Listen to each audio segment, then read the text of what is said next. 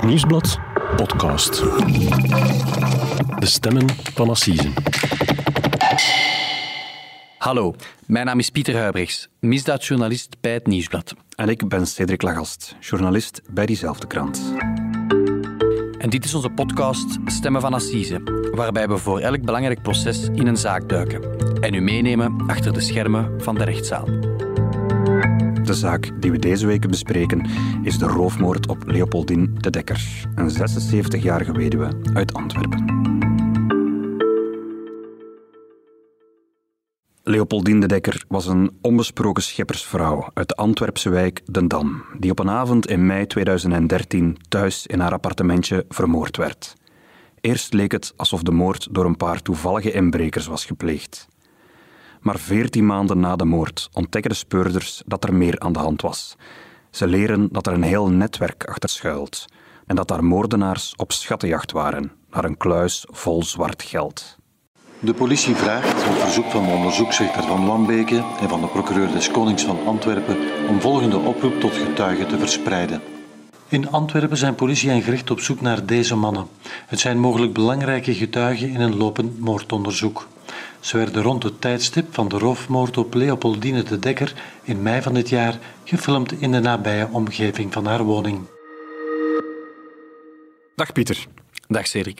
We hoorden hier net een opsporingsbericht van de federale politie dat ze in tweeduizend dertien nog op televisie hebben uitgezonden. Uh, ze zochten de hulp van de bevolking om die moord op uh, Leopoldine De Decker uh, uh, op te lossen. Hè. Uh, maar om bij het begin te beginnen, het was een van haar zonen, dacht ik, die de, die de moord heeft ontdekt. Klopt, het was uh, zoon Danny van Dijk, een van haar twee zonen die, die eigenlijk 's ochtends in paniek was omdat ze haar telefoon niet opnam en die naar haar uh, appartement uh, trok in de buurt van het Antwerps Sportpaleis.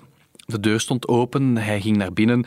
Uh, bleek dat de tv uh, luid stond te spelen nog. En, en, en, en de... Het hele huis was doorzocht eigenlijk. Ja, het hele huis was doorzocht. De kasten lagen overhoop. En, en heel opvallend ook, Cedric, de, er waren wat schilderijen van de muur gehaald. Dus het leek alsof of daar mannen waren binnen geweest die eigenlijk iets zochten achter die schilderijen. Iets dat daar verstopt moet gezeten hebben. Een rondje liep ook nog gewoon vrij rond. Ja. En de daders waren dus duidelijk op zoek naar iets. Maar wat? Ja, je zou kunnen vermoeden dat zij op zoek waren naar geld. Maar dat is heel raar, want die, die familie heeft, heeft nadien aan de politie verklaard van ja, ons moeder, Leopoldine, was helemaal geen type dat, dat heel veel cashgeld in huis hield. Uh, zij vertellen dat ze hoogstens honderd euro in een, in een porseleinen pot stak, dat ze dan verstopten in een tv-kast. Maar veel cashgeld had, had, had hun moeder niet in, in huis. Het is heel raar dat je net daar een roofmoord zou, zou gaan plannen, eigenlijk. Ja, absoluut. Want ja, je ziet dat hondje daar weglopen, maar hij vindt toch helaas ook zijn moeder die, die dood op het tapijt ligt. Ja, ze was gekneveld uh, met ducttape, met zo'n dikke grijze plakband. Was ze vastgebonden aan handen, aan voeten en ook op haar mond. En, en, en daardoor is ze uiteindelijk gestorven. Hè. Ze is gestikt doordat ze door die tape geen, geen, geen lucht ja. meer kreeg. En... Ze hebben haar nog proberen te reanimeren, want de, de hulpdiensten waren snel ter plaatse, maar dat kon niet meer baten. Nee. Wie was Leopoldine, weten we dat? Uh, ja, voor Leopoldine weten we wel het een en het ander. Hè. Geboren in een Antwerpse schippersfamilie, een vrouw van zesenzeventig, die eigenlijk al op haar zestiende uh, getrouwd is, ook met een schipper, uh, Antoine van Dijk. Um, zij was de achtste van tien kinderen en uh, had, zelf, had zelf twee zonen, uh, Danny en Rudy. Uh, en zij was eigenlijk een, een fiere grootmoeder, eigenlijk een familie... Mens, zij wordt omschreven als een, als een pure volksvrouw, recht voor de raap. Eigenlijk iemand die, die relatief eenvoudig en sober leefde, heel haar leven hard gewerkt, die rondkwam met een, een pensioentje van ja, achthonderd euro. Maar, maar, maar haar, haar dood eigenlijk was niet het eerste drama dat die familie trof. Nee, nee, nee, nee, nee. Die, die, die familie heeft een, een rampjaar achter de rug gehad. Hè. Toen in tweeduizend dertien, een paar maanden voor haar dood, is haar man Antoine gestorven. Ze was pas weduwe. Ze was eigenlijk pas weduwe, ja, ze was eigenlijk nog, nog diep in de rouw. En, en ook een van haar kleinkinderen was het jaar voordien, tweeduizend twaalf, gestorven. Dus ja, voor die familie, ja, drie, drie ja, overlijdens op amper één jaar eigenlijk. Zeer korte tijd.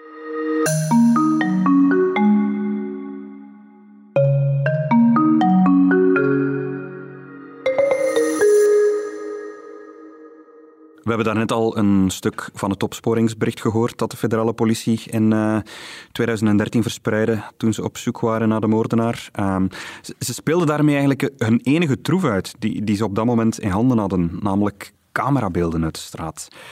Door een buurtonderzoek wisten de speurders eigenlijk vrij precies wanneer Leopoldine De Decker vermoord was.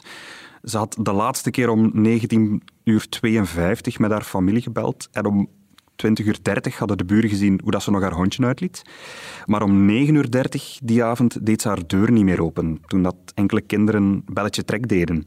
Dus ze moet eigenlijk binnen dat uur die avond vermoord zijn. En de camerabeelden van een nachtwinkel in die straat, die tonen vijf mannen die op dat moment door de straat liepen. Vermoedelijk gebeurden de feiten al op vrijdag zeventien mei. De speurders willen nu deze mannen spreken die rond het tijdstip van de moord in de Lange Loobroekstraat waren. Deze twee mannen wandelden door de straat. Een van hen droeg een witte jas en een jeansbroek, de andere was volledig in het grijs en droeg schoenen met witte zolen. Ze hadden allebei een kap op hun hoofd. De zoektocht start uh, op basis van die camerabeelden uh, en dat onderzoek levert eigenlijk aanvankelijk een pijnlijk vals spoor op, Cedric. Ja, wel, twee van die vijf mannen die op dat moment door de straat lopen, die blijken bijzonder interessant te zijn uh, voor de politie. Maar uh, ja, je kan ze niet zien, je kan ze niet herkennen, want ze, ze worden op de rug gefilmd. Uh, en er zijn enkele mensen die vinden dat een van die mannen op een kennis van de familie uh, van Leopoldine De Decker lijkt. Namelijk op de vriend van een van haar kleindochters. En die tweeëntwintigjarige jongeman wordt opgepakt. En die zou maar liefst drie maanden in de gevangenis blijven zitten. Als, als verdachte van die moord. Maar onschuldig, zo blijkt later. Die, die jongen heeft daar niks mee te maken. En dat zorgt ook voor een breuk in de familie. Want uh, de kleindochter die blijft haar vriend steunen. Maar de rest van de familie denkt dat hij misschien er wel iets mee te maken heeft. Dus uh, voilà. Het zit maar eens drie maanden onschuldig in de gevangenis. Maar het is een heel moeilijk onderzoek. Er zijn geen vingerafdrukken gevonden, er zijn geen D N A-sporen van de dader. Ze hebben beelden van die mannen die door de straat lopen, maar ze weten eigenlijk niet goed wie die mannen zijn. Het, zit eigenlijk, het onderzoek zit eigenlijk meer dan een jaar vast. Ja.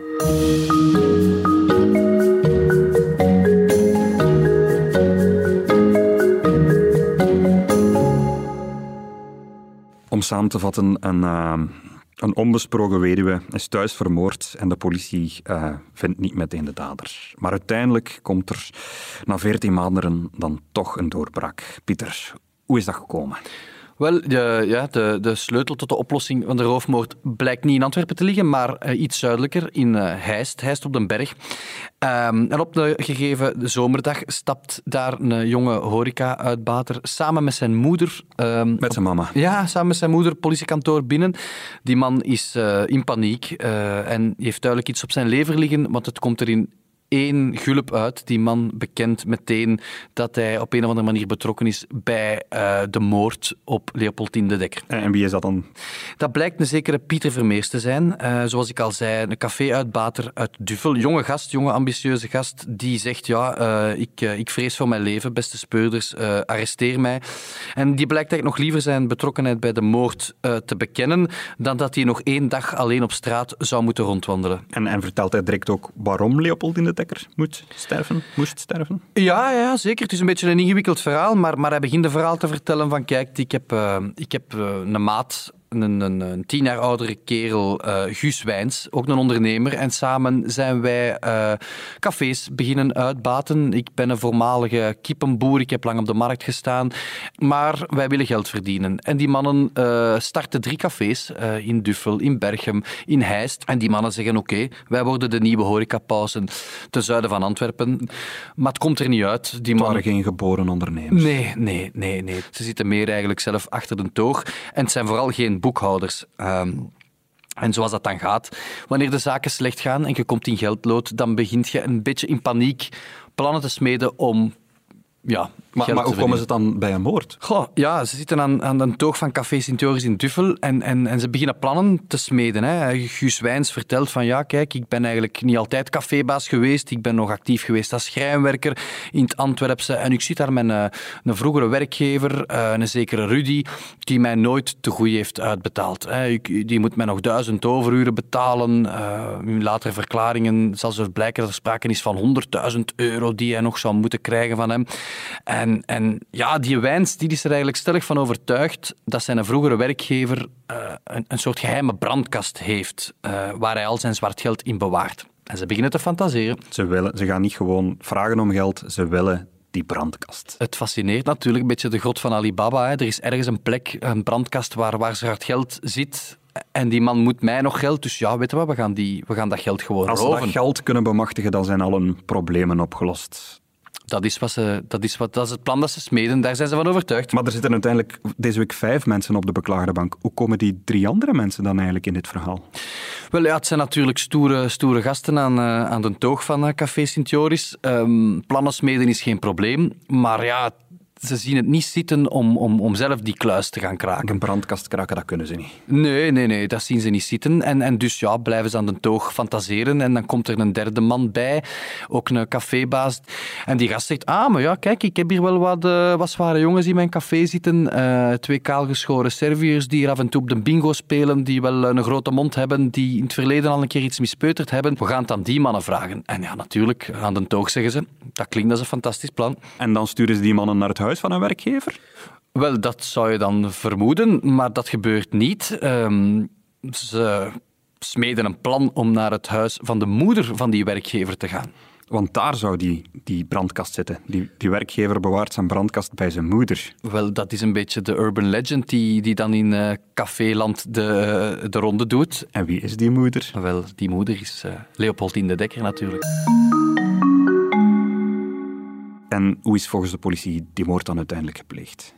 Wel, er zijn dan twee mannen het, haar huis binnengedrongen. Hè. Uiteraard, Leopoldine uh, zal in paniek geschoten zijn. En ze hebben haar uh, ja, meteen met ducttape aan haar enkels en voeten vastgebonden, haar mond uh, dichtgeplakt. Ja, en dan zijn ze naar die uh, befaamde brandkast gaan zoeken. Hè. Achter de schilderijen ook. Achter de schilderijen, onder de bedden, in de kasten, uh, noem maar op. Ja, ze hebben natuurlijk moeten vaststellen dat er helemaal geen brandkast uh, was. Dat was allemaal verzonnen, dat was cafépraat, dat waren verzinsels.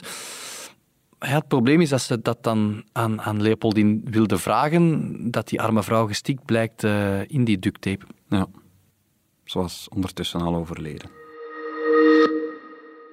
We kennen nu die opdrachtgevers van de moord, hè, op Leopoldine De Decker. Maar wie die twee vrijgelaten uitvoerders dan zijn, dat lijkt mij ook glashelder, of niet? Wel, dat weet ik nog zo niet. Er zijn inderdaad twee mannen ervan beschuldigd dat ze de moord hebben uitgevoerd, dat wel. Maar er zijn eigenlijk heel weinig harde bewijzen. Er is geen D N A gevonden in het huis, geen vingerafdrukken. Er zijn ook geen getuigen. Er zijn uiteraard die videobeelden waar we het al over hebben. Maar daar staan de daders niet herkenbaar op. Meer nog, één expert zegt zelfs dat de morfologie, de lichaamsbouw mm-hmm. van, van de persoon die daar te zien is, dat dat eigenlijk niet overeenkomt met, uh, met een van de daders. De dader zou eigenlijk... verdikt moeten zijn na de moord. En de enige reden waarom dat Branko Stankovski en Daniel Florojkić, want zo heten ze, vandaag in de beschuldigerbank zitten, is omdat Vermeersch en Wijns hen hebben aangewezen als de daders. En eigenlijk voordien hadden ze die daders eigenlijk ook nog nooit gezien. En de twee zelf, die ontkennen dat ze iets met de moord te maken hebben. Kunt je iets meer over die twee zeggen, Cedric? Zijn dat koorknapen of zijn dat uh, gangsters met een strafblad? Wow. Ze worden eigenlijk stevast Serviërs genoemd in de media, maar eigenlijk hebben ze alle twee de Belgische nationaliteit. Ze zijn allebei in het Mechelse geboren. Het zijn twee neven van elkaar. Derde generatie uh, hier in België. Het waren geen grote lichten op school. Uh, een harde werker wordt gezegd over Stankovski, uh, maar wel iemand met een, een kort lontje en een strafblad. Net zoals zijn zeven jaar oudere neef Florojkić. Dat is een visbezorger, maar die heeft wel een strafblad met zeventien veroordelingen op. zeventien veroordelingen? Verkeersdelicten? Of hoe moet ik mij daarvoor voorstellen? Een aantal verkeersdelicten, maar ook uh, diefstal en geweld. Uh, waarom is die Pieter Vermeersch eigenlijk naar de politie gestapt? Wel, kortweg omdat hij doodsbang was van die twee mannen. Hè. Hij zegt dat hij door hen bedreigd werd. Die twee waren eigenlijk veel geld beloofd. Ze hadden de belofte gekregen dat ze de helft van de kluis mochten houden.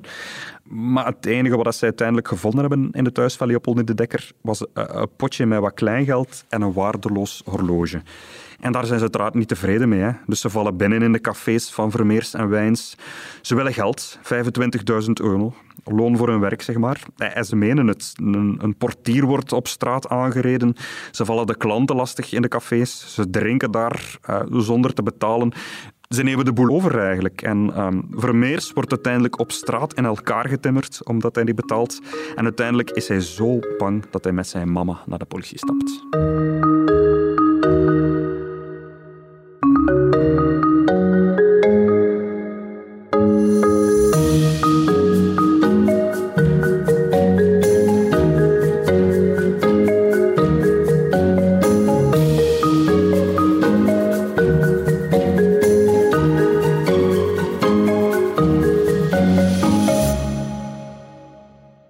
zitten de komende twee weken vijf mannen op de beschuldigde bank. Vijf mannen allemaal met een andere rol bij de moord. Uh, ze hebben eigenlijk hun eigen advocaten meegebracht. En de advocaten van de twee uitvoerders staan denk ik voor de zwaarste taak. Want die twee Serviërs worden beschuldigd van de roofmoord en ze riskeren levenslang. Pieter, wie moet hen hiervan behoeden? Wel, langs de ene kant hebben we Branko Stankovski en die heeft meester Jos Vander Velpen ingeschakeld. De voorzitter van de Liga van de Rechten van de Mens. Ja, ja, jarenlang voorzitter geweest en ook gekend van, herinner u die zaak uh, van Frank uh, van der Bleken, die uh, gedetineerden die om euthanasie vroeg in de gevangenis? Ja, ja. Hij was ook zijn raadsman die hem ja. daarbij hielp. Ja, absoluut. En heeft hij uiteindelijk euthanasie gekregen? Nee, dat, dat was een dokter geregeld die dat dan zou doen, maar in laatste instantie, volgens uh, kwaadtongen na heel wat lobbywerk en dergelijke, is die euthanasie niet doorgaan, is die, uh, heeft die dokter daarvan afgezien. En meester Van der Velpen is er altijd heel misnoegd over geweest. Oké. Okay. Er is nog een tweede, een tweede dader, om het zo te zeggen. Daniel, Daniel Florojkić. Ja, inderdaad, moeilijke naam. Die, uh, ja, die heeft een uh, vaste klant in deze uh, podcast uh, als advocaat genomen. Meester Frederik Thibaut, uh, die was erbij... Uh, die kennen we van de vorige twee afleveringen. Ja, die, uh, die was de advocaat van de beschuldigde in, uh, in de kappersmoord in Leuven. En die was ook advocaat van een van de drie dokters in de befaamde euthanasie-kwestie in Gent, Assise Gent. Dus eerst in Gent, dan Leuven en nu moet hij naar Antwerpen. Ja, meester Thibaut is een uh, druk bezet man de laatste tijd. Uh, maar hij is van de streek, hè. Hij is van het uh, Mechelse Duffel, dus hij, uh, hij volgt dat verhaal al jaren. En dan de drie Vlaamse cafébazen die uh, beschuldigd worden van mededaderschap bij de inbraak. Uh, gepleegd zonder het oogmerk te doden, maar met de dood tot gevolg. Uh, zo luidt de aanklacht. Het, het gerecht gaat er dus vanuit dat de drie cafébazen de moord op Leopoldine De Decker eigenlijk niet gewild hebben. Het was eigenlijk niet hun bedoeling dat de vrouw zou sterven. Ze wilden enkel het geld in de kluis. Uh, wie zijn hun advocaten? Ja, die advocaten, dat wordt natuurlijk een bitse strijd, hè, de komende weken. Je zit met drie opdrachtgevers en, en ja, een bataljon aan advocaten die uh, alles aan zullen doen om... Uh, de rol van hun eigen cliënten te minimaliseren en de rol van de andere opdrachtgever natuurlijk zo groot mogelijk te maken. Uh, langs de ene kant dus Pieter Vermeersch, dat is dus de man die naar de politie stapte samen met zijn moeder. Die wordt bijgestaan door uh, advocaat Thomas Van de Meulebroeke. Uh, dat is een uh, strafpleiter uit Kortrijk uh, en die heeft een zeer fascinerende hobby. Dat is uh, in bijberoep een kooivechter. Een zowaar. kooivechter? Okay. Absoluut. Zeer, zeer bekend daar in de, de West-Vlaanders. Pieter Vermeersch heeft ook nog een tweede advocaat. Dat is advocaat Nadia Lorenzetti. Stond recent nog in een weekblad uh, samen met Sven-Marie en meester uh, Scheffermassen. Uh, ja, ze draait, heeft een stuk of twintig assisezaken op de teller. En is een beetje ja, in, in, in Brugge toch wel de, de sterrenadvocaten daar. Als we dan kijken naar Guus Wijns, hè, de tweede opdrachtgever, die heeft ook een bekende advocaat onder de arm genomen. Met name meester Frank Schelink. Uit Gent. Ja, uit Gent. Uh, draait ook al heel lang mee en is ooit begonnen onder wijlen uh, Piet Van Eeckhaut. Hè? Toch wel de legendarische Piet Van Eeckhaut. De uh, meesterpleiter. Absoluut. Meester Schelink was ook actief in de kasteelmoord. En als we dan kijken naar de derde opdrachtgever, dus de man die de twee uh, Servische uh, overvallers zou geronseld hebben, uh, Sébastien Pirard, die heeft ook twee advocaten. Enerzijds Nathalie Goedertier, uh, Antwerpse uh, jonge advocaten mm-hmm. van het uh, kantoor Desdalex, uh, samen met uh, de bekende Chris Luyks. Die kennen we. Die kennen we zeer goed, ja. Dat is uh, de advocaat van uh, de bekende spijt op tand Dejan Velkovic. Hè, de man die heel het uh, voetbalschandaal uh, aan het licht bracht en die ja, de hele voetbalwereld doet sidderen en beven eigenlijk met zijn verklaringen. Dan is er uiteraard ook de familie van Leopoldine De Decker zelf, haar zoon Danny, want zoon Rudy is intussen tijd overleden en haar kleinkinderen. De advocaat die zij hebben ingeschakeld, zien we meestal aan de andere kant van de zaal staan. Uh, Mounir Souidi, dat is een van de twee broers advocaten Souidi. Uh, hij is iemand die vooral beklaagden en beschuldigden bijstaat. Ja, die mannen zijn bekend van uh, grote drugsdossiers en, en vooral ook ja, in Antwerpen gaan ze wel over de tongen, want uh, de slogan van hun advocatenkantoor is, hou je vast, let's prepare to go to war. Amai, dat klinkt ja. uh, vrij agressief. Ja, het zijn mannen die, die uh, willen vechten voor hun cliënten, zeggen ze dan. En, en die mannen fungeren uh, later dit jaar nog in een tv-programma. Uh, ja, worden zo'n beetje uh, de bad boys van de Antwerpse advocatuur uh, genoemd. Ja, en ook zijn broer Omar Souidi doet uiteraard uh, mee. Die kennen we nog, want die heeft uh, vorig jaar meegedaan aan De Slimste Mens. Als kandidaat. Als kandidaat, ja. En de openbare aanklager in deze zaak is uh, Bjorn Baks. Ik heb hem eind vorig jaar jaar nog zien pleiten op een assiseproces over de Pokémonmoord. De moord op Sacha Moreau. Het was een, uh, een emotioneel, persoonlijk pleidooi eigenlijk dat hij, dat hij toeneelt. Hij zei, ik huiver van wat u gedaan hebt. Ik heb ook dochters. Ik sta hier niet alleen als vertegenwoordiger van de maatschappij, maar ook als mens. Dus het is iemand die zijn... Uh, die zijn eigen persoonlijkheid en zijn eigen emoties mee in de zaal neemt. Die al eens de emotionele toerdrift uh, opgaan in zijn pleidooi? Toen toch wel, ja. Oké. Okay. We zitten natuurlijk ook met een assisevoorzitter en dat is voor het eerst, Cedric, uh, Jo Danen. Oké. Okay. Een nieuwe assisevoorzitter. Ken je die nog? Die is uh, persrechter ook geweest. Die moet soms op televisie bepaalde uitspraken van de rechtbank komen uitleggen en duiden, denk ik. Ja, dat klopt.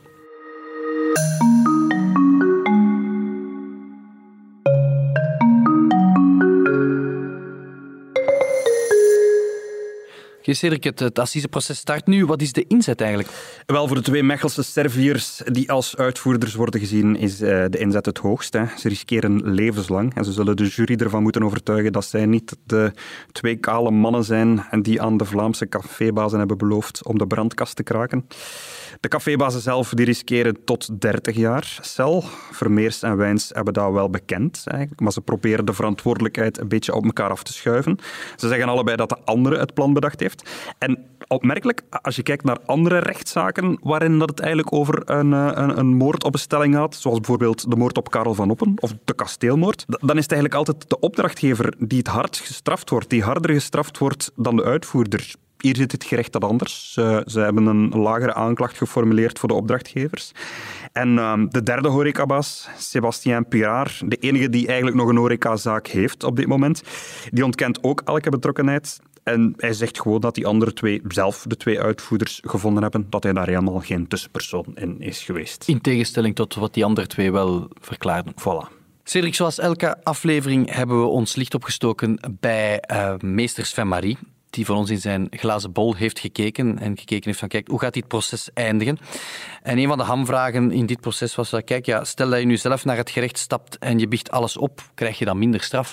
De eerste vraag die dient gesteld te worden is, uh, wat is uiteindelijk de intentie geweest van de man die zich met zijn moeder heeft aangeboden bij de politiediensten om daar een uh, verhaal te brengen over het feit dat hij een opdracht heeft gegeven. Als het gaat over een vorm van berouw, dan zal uh, mijn inziens een volksjury, indien zijn verhaal juist is, uh, naar alle waarschijnlijkheid rekening houden met dat uh, berouw en zal dit wat betreft de strafmaat toch wel in zijn voordeel kunnen spelen. De beschuldigingen die hij uit uh, ten aanzien van zijn companen of ten aanzien van degene die hij de opdracht heeft gegeven, uh, wat is de waarachtigheid van dit verhaal?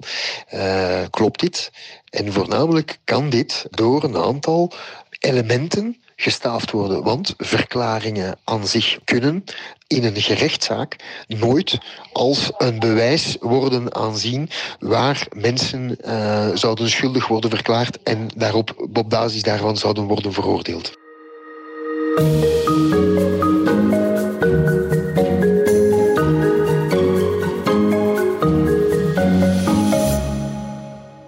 Dan moeten we het uiteraard ook nog even hebben over het arrest van de zaak die we in de vorige aflevering besproken hebben. De moord op kapster Julie Quintens. Pieter, uh, Ben Verthois, hij riskeerde levenslang. Wat is het geworden? Wel, de buurman heeft geen levenslang gekregen, maar uiteindelijk is hij tot vierentwintig jaar cel veroordeeld. Um, ja, een, een, een strafmaat waar de familie van Julie Quintens eigenlijk niet zo tevreden mee was, want ze hadden natuurlijk op levenslang gehoopt, of, of, of dertig jaar, iets in die strekking. Uh, ik kan me voorstellen dat Ben Verthois zelf dat wel een aanvaardbare straf vond. En voor de familie is dat natuurlijk heel belangrijk, omdat, ja, strikt genomen, de man zit twee jaar in voorrechten is, kan na een derde van zijn straf theoretisch vrijkomen. Dus zou eigenlijk over een dikke zes jaar voor het eerst naar de strafuitvoeringsrechtbank kunnen stappen om daar zijn, uh, zijn voorlopige invrijheidstelling aan te vragen. Ja. En de zaak heeft eigenlijk op het einde ijzona nog een staartje gekregen ook? Ja, daar zijn eigenlijk nog ongeziene taferelen uh, gebeurd, hè, Cedric. Um, blijkbaar een van de, de juryleden ja, kon het heel moeilijk verkroppen dat de straf volgens haar toch uh, zeer laag lag en heeft haar ongenoegen daarover geventileerd op de Facebookpagina van het Nieuwsblad trouwens. En zij is daar beginnen chatten, ook met familieleden van de kapster, en heeft eigenlijk uit de biecht geklapt. Aan een van de juryleden, het is, het is toch de jury die de straf bepaalt? Uh, zeker, ja, ja. En zij hebben eigenlijk één gouden regel, met name niet praten over het beraad en wie wat gezegd heeft, wie wat geëist heeft in die juryleden, want er is uiteraard altijd verdeeldheid. En zij heeft dat natuurlijk openlijk gedaan. En zij uh, heeft nu een uh, onderzoek aan haar broek. Zij wordt uh, verhoord. Dat had dat zelf heel erge, heel zware gevolgen kunnen hebben. Ja, ik denk dat die, dat, dat jurylid dat uh, zelf op dat moment niet beseften, maar dat zou eigenlijk volgens sommige advocaten een grond kunnen geweest zijn om naar cassatie te stappen, hè, het hoogste rechtscollege in ons land, om een nieuw assiseproces te eisen, om te zeggen van wow, we doen heel de boel opnieuw, want hier zijn dingen gebeurd die, die, die niet konden. Maar finaal hebben zowel het Openbaar Ministerie als de advocaat van beschuldigde Ben Verthois beslist om dat niet te doen. Dus het blijft bij een tik op de vingers voor het jurylid. Een tik op de vingers, denk ik, en een beschuldigde die vierentwintig jaar kreeg en die daar ja, relatief tevreden tussen aanhalingstekens mee blijkt te zijn. Daarmee komen we aan het einde van deze aflevering van De Stemmen van Assisen. Beluister zeker ook onze wielerpodcast De Koers is van ons, die afgelopen dinsdag is gestart en het hele voorjaar loopt. José de Kouwer was de eerste gast en ik heb alvast geleerd dat hij Michel Wuits nooit pelt buiten het seizoen. En daarnaast is er elke maandag ook onze traditionele Shotcast, de voetbalpodcast van Het Nieuwsblad.